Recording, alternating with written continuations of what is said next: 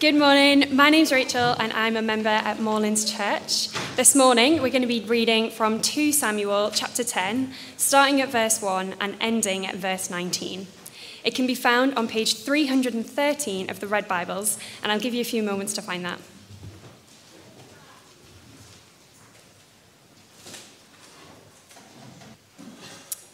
Okay, so 2 Samuel chapter 10, beginning at verse 1. In the course of time, the king of the Ammonites died, and his son Hanun succeeded him as king. David thought, I will show kindness to Hanun, son of Nahash, just as his father showed kindness to me. So David sent a delegation to express his sympathy to Hanun concerning his father. When David's men came to the land of the Ammonites, the Ammonite nobles said to Hanun, their lord, Do you think David is honoring your father by sending men to you to express sympathy? Hasn't David sent them to you to explore the city and spy it out and overthrow it? So Hanun seized David's men, shaved off half of each man's beard, cut off their garments in the middle at the buttocks, and sent them away. When David was told about this, he sent messengers to meet the men, for they were greatly humiliated. The king said, Stay at Jericho till your beards have grown, and then come back. When the Ammonites realized that they had become an offense to David's nostrils, they hired 20,000 Aramean foot soldiers from Beth Rehob and Zobah, as well as the king of Maacah, with a thousand men, and also 12,000 men from Tob. On hearing this, David sent Joab out with the entire army of fighting men. The Ammonites came out and drew up bat- in battle formation in the entrance to their city gate while the Arameans of Zobah and Rehob and the men of Tob and Maacah were by themselves in the open country. Joab saw that there were battle lines in front of him and behind him. So he selected some of the best troops in Israel and deployed them against the Arameans. He put the rest of the men under the command of Abishai, his brother, and deployed them against the Ammonites. Joab said, If the Arameans are too strong for me, then you are to come to my rescue. But if the Ammonites are too strong for you, then I will come to rescue you. Be strong, and let us fight bravely for our people and the cities of our God. The Lord will do what is good in his sight. Then Joab and the troops with him advanced to fight the Arameans, and they fled before him. When the Ammonites saw that the Arameans were fleeing, they fled before Abishai and went inside the city. So Joab returned from fighting the Ammonites and came to Jerusalem. After the Arameans saw that they had been routed by Israel, they regrouped. Hadadezer had Arameans brought from beyond the river. They went to Helam, with Shobach, the commander of Hadadezers, leading the army. When David was told of this, he gathered all Israel crossed the Jordan, and went to Helam. The Arameans formed their battle lines to meet David and fought against him. But they fled before Israel, and David killed 700 of their charioteers and 40,000 of their foot soldiers. He also struck down Shobach, the commander of their army, and he died there. When all the kings who were vassals of Hadadezer saw that they had been defeated by Israel, they made peace with the Israelites and became subject to them. So the Arameans were afraid to help the Ammonites anymore.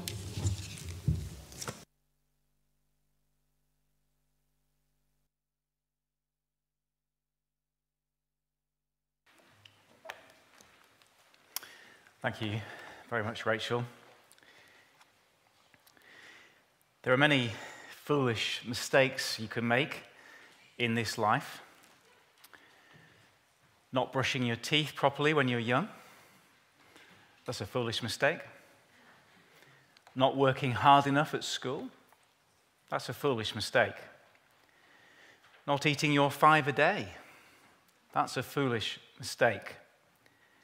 Rushing into that relationship that ends disastrously. That's a foolish mistake.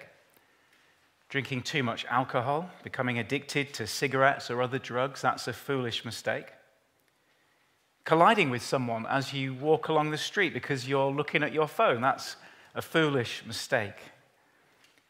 Buying that car that turned out to be a lemon, that's a foolish mistake. Putting petrol in your car instead of diesel, that's a foolish mistake. Not disciplining your children enough so they grow up wild and indisciplined, that is a foolish mistake. Not preparing for retirement, that is a foolish mistake. Answering the phone and falling for that deal that proves to be fraudulent. That is a foolish mistake. And going on in the sermon introduction with too many examples, that would also be a foolish mistake. You get the idea. At every stage of life, there are foolish mistakes we can make, big and small. Decisions we make, paths we choose, and traps we can fall into that lead in the end to harm and misery and regret. This is just one of the facts of human life.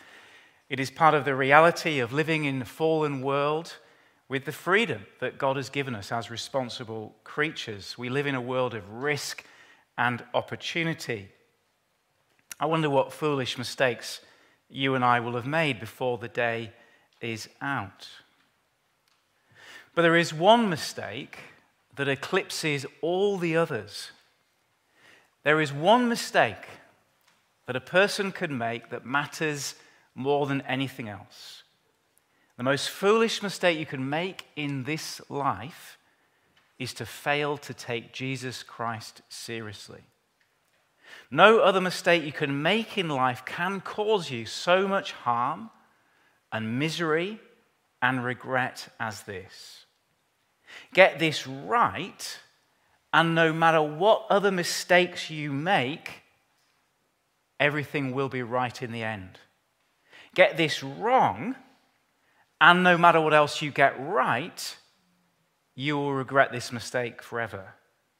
The most foolish mistake you can make in this life is to fail to take Jesus Christ seriously.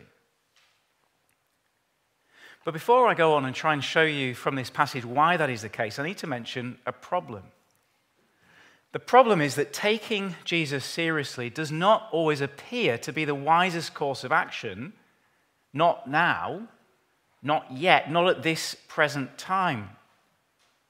For many people, Jesus does not appear to be somebody who ought to be taken seriously at all. No doubt they may think he was a nice enough man, an interesting and influential man of history, a religious leader, and all the rest of it.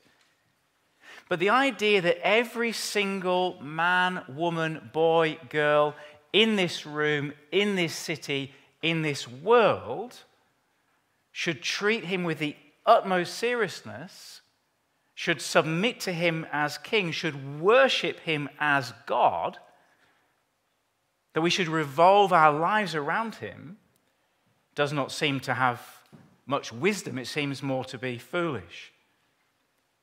Indeed, those who do take him so seriously, those who revolve their lives around him, who sacrifice themselves for him, who make him first priority, they would be the ones, so it would seem, who are making the mistake. Well, what is the evidence for my claim? Well, come back with me to 2 Samuel 10, the final stage of our present journey through this Old Testament book. And as we've already been reminded this morning, we are looking in this part of the Bible story at the kingdom of God taking shape. So I think a few people have said that this morning. It's a helpful way of speaking about this part of the Bible, just to get a handle on it, that what we are looking at at this point in time is the kingdom of God taking shape, and the kingdom of God means the rule of God over his world, the kingdom of God taking shape in the particular historical, physical form of the kingdom of Israel, which is ruled by King David. So, here in ancient Israel is a kingdom. It comes into the world, it expands, it grows. We see how the rest of the world responds, and that is what this book of 2 Samuel is all about. But we're not here learning about the kingdom of David, the kingdom of God in earthly form, for the sake of historical interest or because they happen to be some of the best stories in the whole Bible. Now, the kingdom of David is here to teach the world in advance what it will be like to live in the kingdom of Jesus. What we see of David's kingdom in its imperfect shadow form is preparing the world for the kingdom of Jesus Christ. And as I've studied this chapter this week, I've come to the conclusion that 2 Samuel 10 is here for one simple purpose to make sure we treat God's king with the utmost seriousness, to show us what happens when we don't, and to show us what happens when we do. Well, you'll see on the outline a simple three point uh, sort of outline summary, and the first thing we see is that David's kingdom is a kingdom of kindness, verses 1 to 5. Have a look back with me at verse 1. In the course of time, the king of the Ammonites died, and his son Hanan succeeded him as king, or Hanan, however you want to pronounce it. The event that sparks all the action in this chapter and right at the, uh, the end of chapter 12 is the death of the king of the Ammonites. Now, as uh, Rachel already may have noticed, that this passage is slightly complex. There are lots of uh, names, particularly names beginning with A. Uh, there are lots of places and some sort of military strategy going on as well. So it's going to be helpful for us to see a map. And all we need to know, uh, for starters, is that David is in Jerusalem, and the Ammonites, mentioned in verse 1, are near neighbors of Israel, and they occupy the land just to the east across the river Jordan. So that's the first thing, just to get our heads around the landscape. Well, we've met this king Nahash just once before in 1 Samuel 11, and we learnt there that he was not a nice man. He was somebody who liked to gouge people's eyes out. He was somebody who liked to humiliate people. He was no friend of Israel. In fact, the Ammonites were long term enemies of the people of God. You may even remember that his name means snake. He was defeated by Saul. Now, in his death and the period of instability that would follow, David has a perfect opportunity to do what we saw him do in chapter 8, which is subdue the nations around him and expand his empire further. And because of this, verse 2 comes as a double surprise. Verse 2 David thought, I will show kindness to Hanan, son of Nahash, just as his father showed kindness to me. I say there's a double surprise in verse 2. One part of the surprise is that Nahash had, despite being an enemy of Israel and a cruel tyrant, at some point, otherwise unrecorded in 1 and 2 Samuel, showed kindness to David. We don't know what that kindness was, we don't know what he had done. But we do know that David was an enemy of Saul, and Saul was an enemy of Nahash. And so maybe it's one of those cases where your enemy's enemy becomes your friend. And while David was being persecuted by Saul, Nahash seems to have helped David in some way. Now, this does not mean that David is now obligated to return the favor, but he remembers it nevertheless. And so the second surprise of verse 2 is that instead of moving to crush the new king in this period of instability left by his father's death, David now decides, verse 2, to show him kindness. And if you've been here in recent weeks, you'll remember that word kindness, hesed, in the Hebrew, as Jack reminded us at the beginning, is a key word in the Bible. It's quite hard to translate into English. It is the undeserved kindness of someone worthy and powerful to somebody who is unworthy and less powerful. It is actually the lavish generosity that offers friendship to enemies. It is, in the language of the New Testament, the grace that the Bible describes as being at the very heart and character of God. And in chapter 9, David showed this kindness to Mephibosheth, the grandson of Saul. Mephibosheth accepted the kindness and was elevated to the status of the son. And now we see David offers that same kindness to the young Ammonite king. It's a reminder that kindness, not violence, is at the heart of this kingdom. This is at the heart of David's character, his core. It is part of his makeup. It is what distinguishes his kingdom from all others.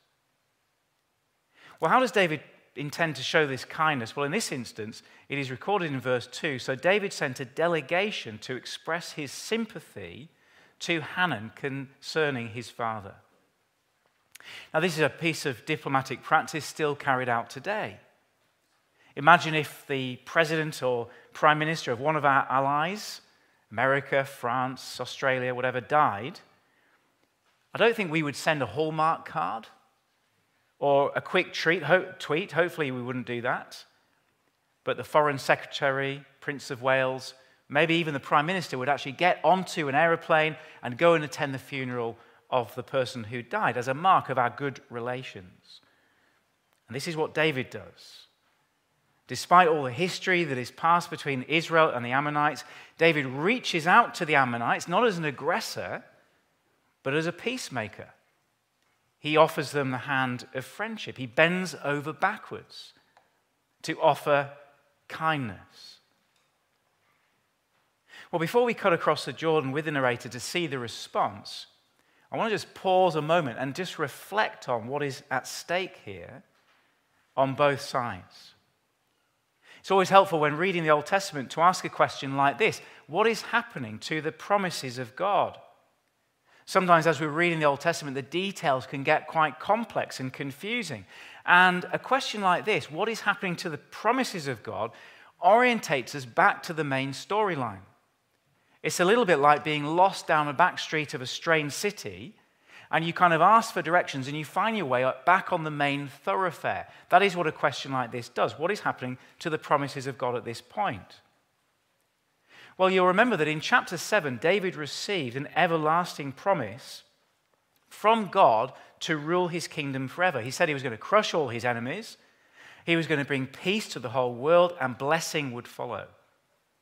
And you may remember that that promise rested on another promise, a promise that God had made to Abraham this is the promise that is the sort of the golden thread that ties the whole Bible together. That through the descendants of Abraham, and now through David, God would bring blessing and peace to the whole world.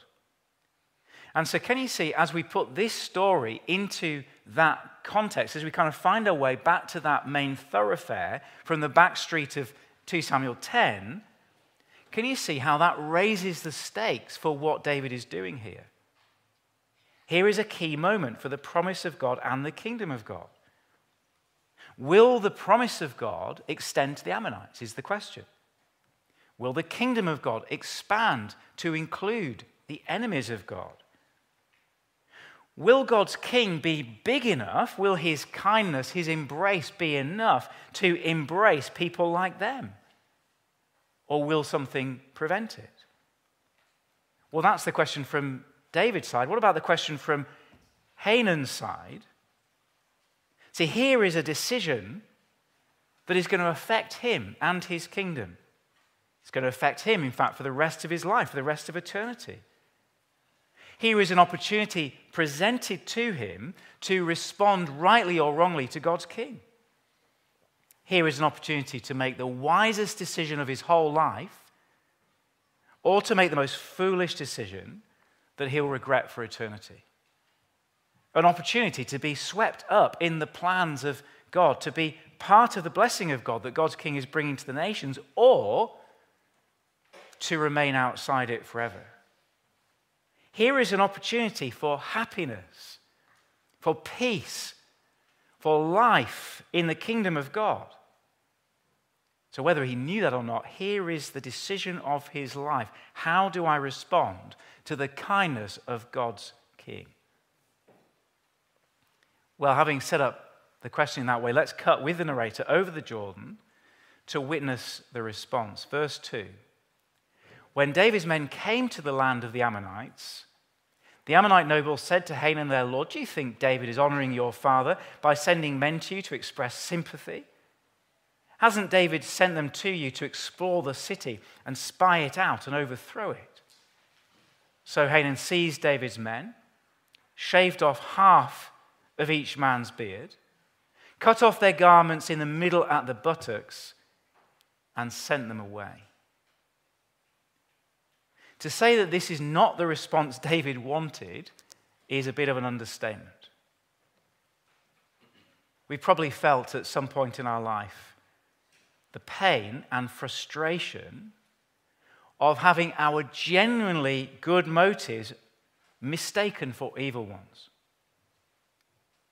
See, not all our intentions are purely good, are they?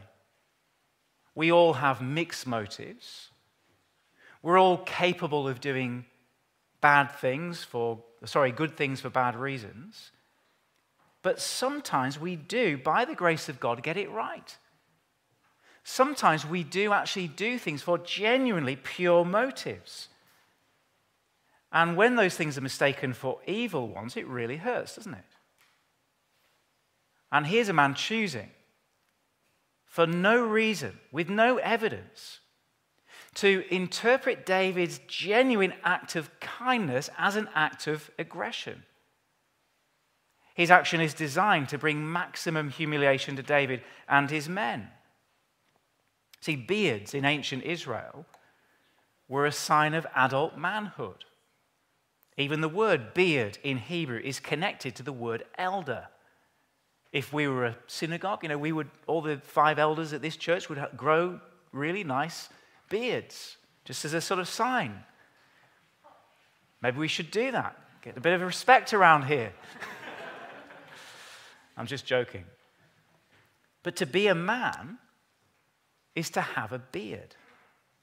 And so to cut off half of your beard was an act of enforced infantilization and humiliation.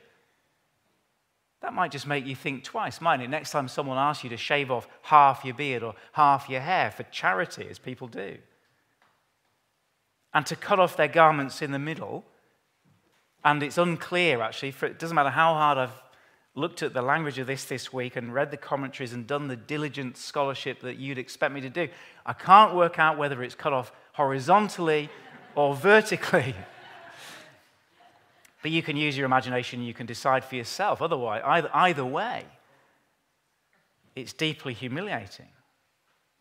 Just imagine as you're watching the Wimbledon final or the football this afternoon, those men with their shorts suddenly, sorry, I won't go down there. it's clearly an act of shameful humiliation. And so Hannon deliberately pours shame on the very people who had come, verse 3, to honor his father. Now, we should be wondering why does he act this way? Well, we'll come to that in a moment in the second point. But first, notice what David does and does not do. Verse 5. When David was told about this, he sent messengers to meet the men, for they were greatly humiliated. The king said, Stay at Jericho till your beards have grown, and then come back. Notice what he doesn't do. He doesn't act with revenge. In fact, nowhere in this chapter is David the aggressor. When David does finally act, it is self defense. Even though his good motives have been deliberately misconstrued and his honor turned to shame, there is not a word of wrath or anger. Instead, notice what he does do. He extends his remarkable kindness to his humiliated men. He could have left them to their shame. He could have allowed them to come back into Jerusalem with their half beards and their half trousers or whatever it was they had. But he hears about their disgrace. And he sends messengers to meet them, protects them. Says, just hold on, just come into Jericho, which, as you may have seen on the map, is the, the sort of the first place you come to as you cross the Jordan. And he restores their dignity those who have been shamed for him. He bends over backwards to restore them, to protect them. This is the kindness of the king, the king that the Ammonites have despised. It's important to bear this in mind as we look at the rest of the chapter. And we come now to the conspiracy in 6 to 14. Hanan's hostility towards David now takes the form of a concerted and organized campaign that actually runs all the way to the end of chapter 12. If you want to flip ahead sometime, end of chapter 12 is when it all ends. And then in the middle, we get that famous, terrible chapter 11. But this is the context. Verse 6 When the Ammonites realized that they had become a stench in David's nostrils, they hired 20,000 Aramean foot soldiers from Beth Rehob and Zobah, as well as the king of Makkah with a thousand men, and also 12,000 men from Tob. On hearing this, David sent Joab out with the entire army of fighting men. The Ammonites came out and drew up in battle formation at the entrance their city gate, while the Arameans of Zobah and Rehob and the men of Tob and Makkah were by themselves in the open country. Now, all of this is written in a kind of a, a, a, brisk style of a military report, and it can get a little bit confusing. Lots of names, some complex military goings on. So let's get our map out again. And if this was an all age service, this is the moment I'd don my big moustache and I'd point at a board with a stick and I'd explain the movements. Well, David, remember, is in Jerusalem. This is where he remains for the time being. You may have noticed that David, at this point, doesn't go out to fight. Uh, it is clear from the end of the chapter this is not because he's a coward or taking it easy in his palace, although that'll be different in chapter 11, because he knows he's not needed in every battle. So we've got Jerusalem, the city referred to, as we find out in the next chapter, is Rabbah, the main uh, city of Ammon. And David sends, and there's a lot of sending in this chapter, David sends his brilliant but feisty commander Joab to meet the threat with the professional army of Israel. So there's Joab going from Jerusalem to Rabbah. Now, what happens is the, the Ammonites draw up in formation somewhere outside the city. And meanwhile, their hired helpers, these mercenaries from the north, are out in the open country. And so, what we have is a classic pincer movement two bodies of two troops converging on an enemy in other words, can you see from the map that Joab has walked into a trap? He's going to be squeezed from behind and attacked from in front. It's a very dangerous situation for Israel. However, Joab doesn't blink for two reasons. Firstly, because as we've already seen in 2 Samuel, Joab is a brilliant but ruthless commander who happens to have a brilliant brother in his arsenal. Verse 9 Joab saw that there were battle lines in front and behind him, and he selected some of the best troops in Israel and deployed them against the Arameans. He put the rest of the men under the command of Abishai, his brother, and deployed them against the Ammonites. Joab said, If the Arameans are too strong for me, then you are to come to my rescue. But if the Ammonites are too strong for you, then I'll come to rescue you. So the first thing about Joab is that he's clever, he's strategic, he's organized, and there is this kind of human side to things.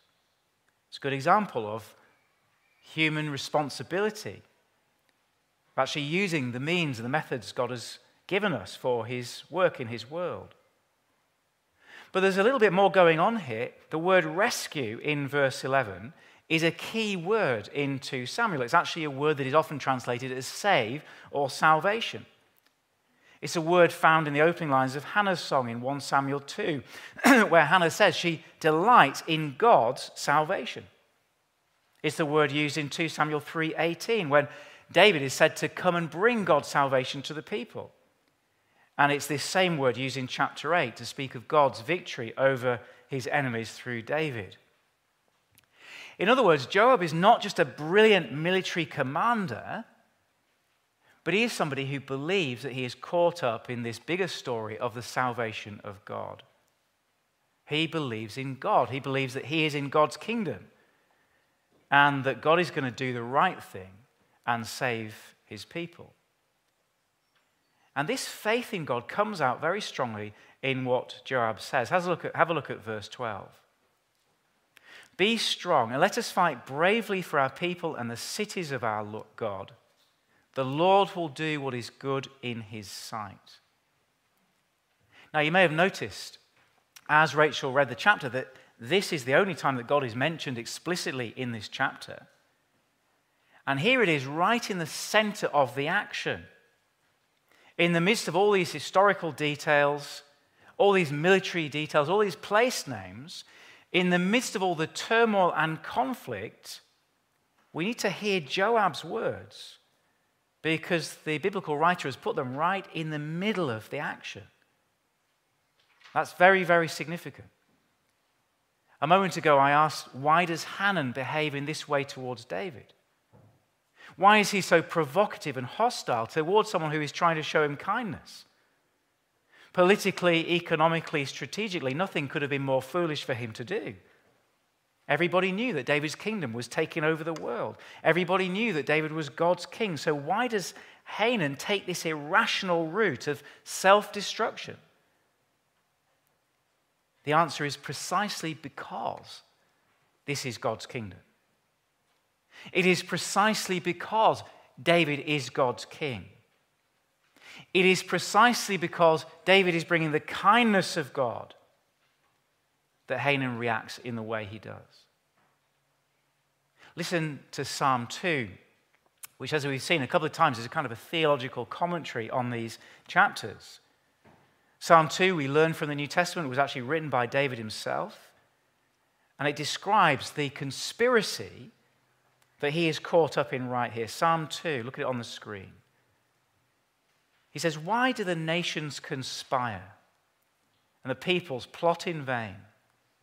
The kings of the earth take their stand, and the rulers gather together against the Lord and against his anointed one. Let us break their chains, they say, and throw off their fetters. Now we're getting some light on the matter. Now we understand that Hanun's act of humiliation is not some schoolboy prank, but it's a very serious declaration of war against Israel's king, against God's Christ, against God Himself. It is just one example of the worldwide conspiracy against God. And so we're beginning to see the theological heart of this chapter. We're beginning to see, aren't we, the fundamental choice that lies before each one of us a choice regarding God's king. Hanun's act of hostility towards David is actually typical of humanity's treatment of God and his Christ. A treatment that would culminate in the humiliation of crucifixion. And if that's how the powerful treat God and his Christ, if that's how the powerful of the world respond to the kindness of God and his Christ, then imagine how they're going to treat those who line up with God and his Christ, those who are sent as his messengers. And so it's a little note of warning here, isn't it? That if you stand with God's king, you'll find yourself humiliated by the Hanuns of the world. If you align with God's Christ, you will find yourself rejected and humiliated by those who reject God's king. Your good intentions will be deliberately mistaken for evil ones, and you will suffer the disgrace and shame of the powerful and the proud in this world. You will not make it in this world if you stand with God's King. You will not make it. You will not achieve glory, honor in this world if you stand with God's King. You will receive humiliation and scorn. Now, what form that takes changes from time to time, doesn't it? You may not have your backside exposed to the elements and your beard shaved off, half off, but you will receive derision. Jesus himself said, as we've seen in John 15 recently, if they persecuted me, they will persecute you also.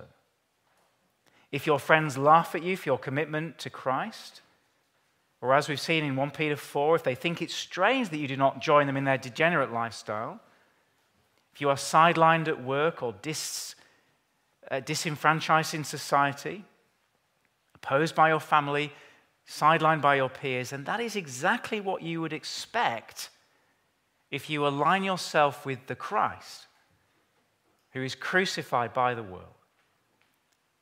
And so, what is happening here is part of a bigger pattern of humanity's rebellion against God. It exactly what the Bible says will happen in Psalm 2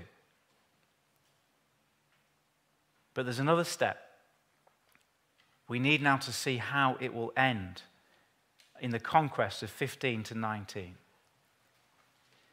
To the obvious disappointment of the Ammonites, the original aggressor, remember, the Arameans flee, leaving the Ammonites to retreat back into their city, and we'll have to wait to the end of chapter 12 to see David conquer Ammon itself.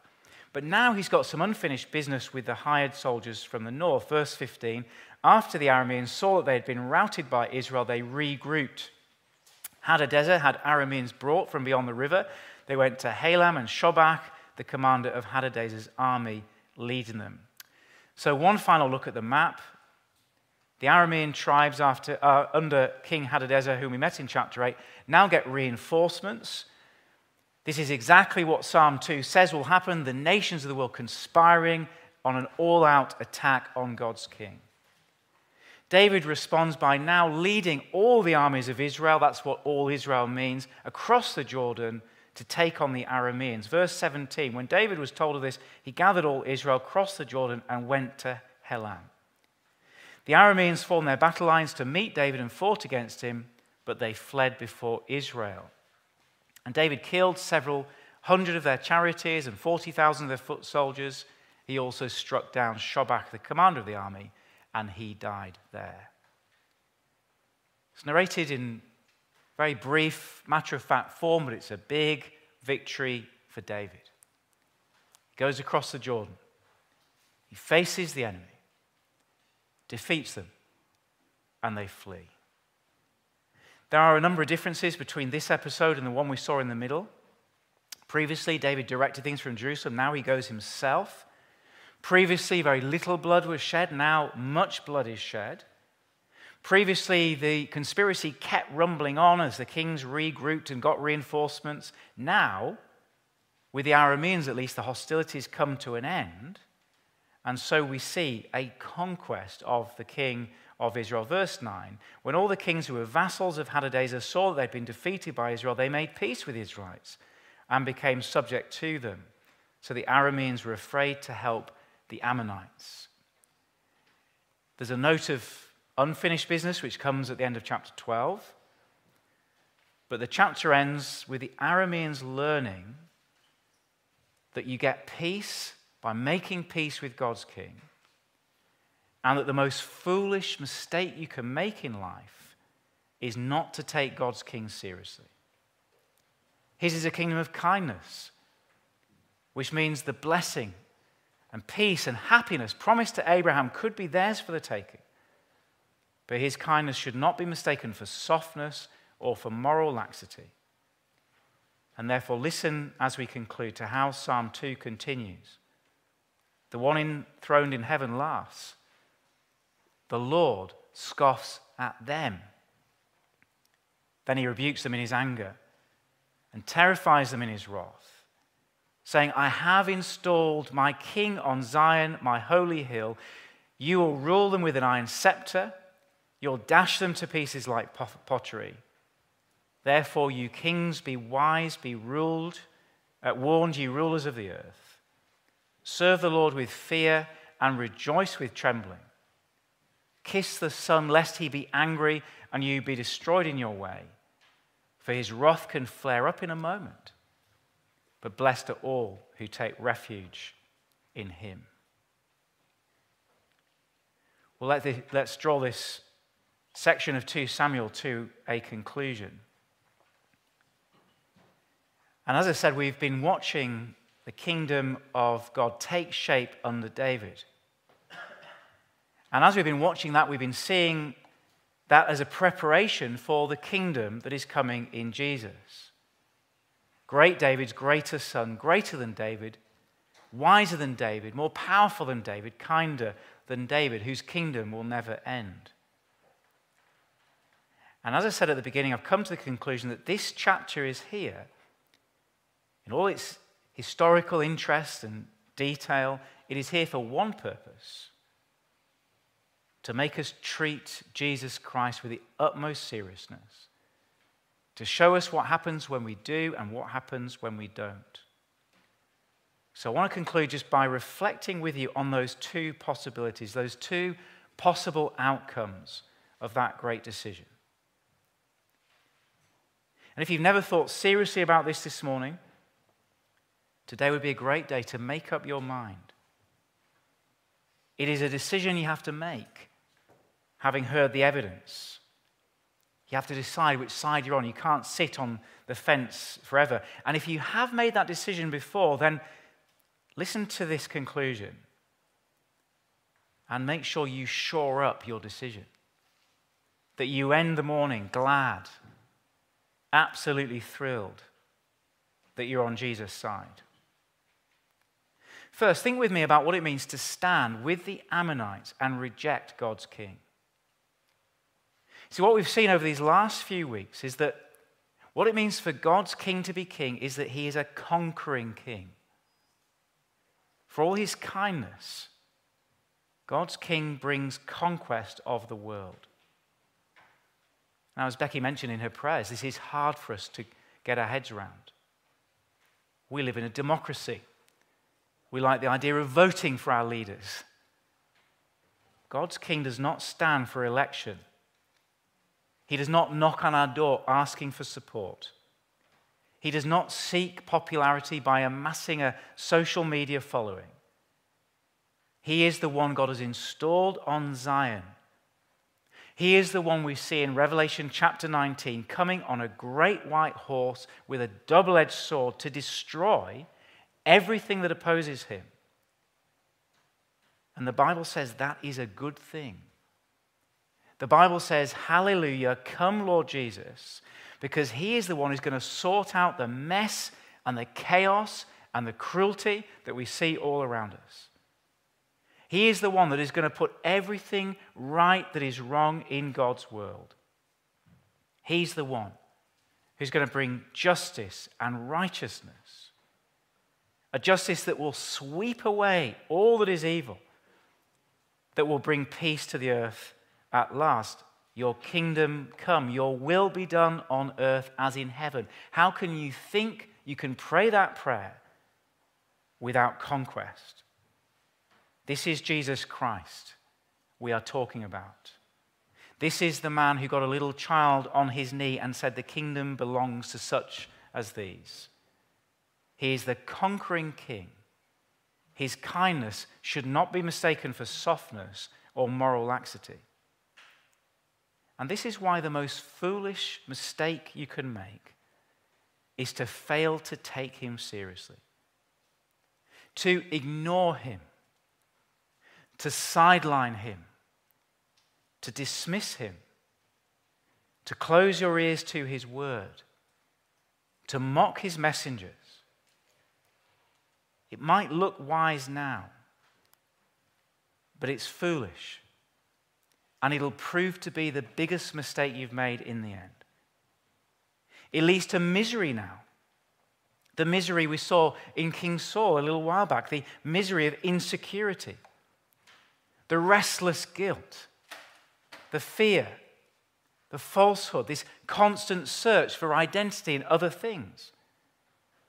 And in the future, this rejection will bring down on your head the terrible judgment of God.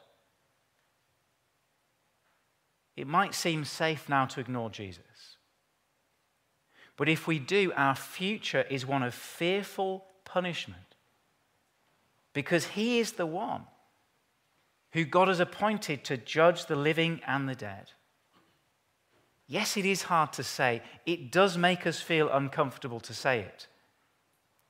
But this is what the Bible says that Jesus is the judge of all the world. And if we reject him now, we may feel safe. We may feel wise. But at the end, we will see it as the foolishness that it is. And we'll find ourselves separated from all that is good and from God Himself forever. It is a terrible thing to reject God's King. So, on the other hand, what does it look like to accept Jesus Christ as your Lord and King?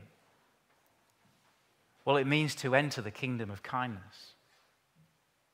See, in one sense, we live now in the kingdom of kindness, whatever we make of God's King. Every moment of life, we experience the kindness of God. And the Bible tells us in a, in a number of places that this kindness actually comes from, from Jesus. It doesn't just come from some kind of creator person, it comes from Jesus, who is the creator, who is the Son of God. And so, actually, in many ways, we live in the kingdom of kindness now, whether you know it or not, whether you accept Jesus or not. Every breath you take, every beat of your heart, every mouthful of food you enjoy, every moment of comfort, every moment of fun and interest and entertainment and sport and creation. Every kind word someone has said to you, every ray of sunshine. All of this, we are told, comes from the kindness of the Lord Jesus Christ. So you might want to reflect on the week just gone the work you've done, the home you have lived in, the family, the friends, the car you traveled in to get to church, perhaps, the feet you walked on, the family, the pets, the exercise, the health you have, whatever you've enjoyed this week. All of these come from the kind hand of God's King. And Paul says in Romans 2 that this kindness is supposed to lead us to repentance so we will avoid the wrath we otherwise deserve. But there is a kindness that goes even beyond this. When we come to Jesus, we receive a lavish kindness, the kindness that goes on forever. Last week we saw it pictured in his kindness extended to Mephibosheth. A kindness that is more than just meal and material gifts, it's the kindness of adoption. The kindness that actually brings somebody who has no claim into the family of the king himself. The kindness that says he will eat at my table forever. That he will share in the generosity, the peace, the protection of the kingdom of God. And that is what is open to us if we come to Jesus. I wonder if you notice the words that we sung in our first song. What reward will heaven bring? Everlasting life with Him. There we will rise to meet the Lord. Then sin and death will be destroyed, and we will feast in endless joy when Christ is ours forevermore. Despite the fact we've lived in His world, rejected His kindness over and over again, He has not rejected us. Instead, he has come into this world, subjected himself to the scorn of the powerful, the scorn of all humanity, given himself up in the judgment of a cross to have the judgment we deserve poured down on his head so we might not have to. And therefore, can you see that this is a king you can trust with your very soul? Here is a king you can trust with your eternal happiness. Here is a king who is concerned with you through and through. Here is a king who gives you security, identity, peace. Here is when that terrible anxiety Flick mentioned comes to an end. Here is when the exhausting quest for identity that is churning our society is over. David was a king of kindness. But it's Jesus who comes into the world to give us himself on the cross. And therefore, let's make sure that we do not respond like the Ammonites with hard hearts and rejection. That would be the greatest mistake we could make. But let's instead turn to him with all our hearts, receive his kindness with thankfulness and joy. So I'm going to pause, I'm going to read a quote, and then I'm going to pray. Let's. Uh, bow our heads and pray.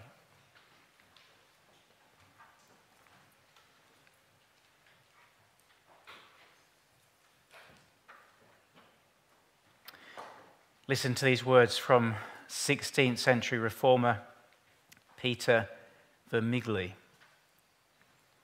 By divine goodness, we have been gathered into his happy army, and under the banner of so noble a prince and so great a brother, he will spare neither goodwill nor great power to help us. let us yield ourselves completely to Him. Heavenly Father, we have seen the unstoppable advance of your kingdom that will bring destruction to all who reject the unending kindness of your King, but salvation to those who trust him, to those who suffer disgrace for his sake in this world. And so we pray that we might not harden our hearts against the kindness of Jesus, but that each of us might be found among those, that happy army, who are scorned for his sake and know now and forever the riches of his kindness. We pray this in Jesus' name. Amen.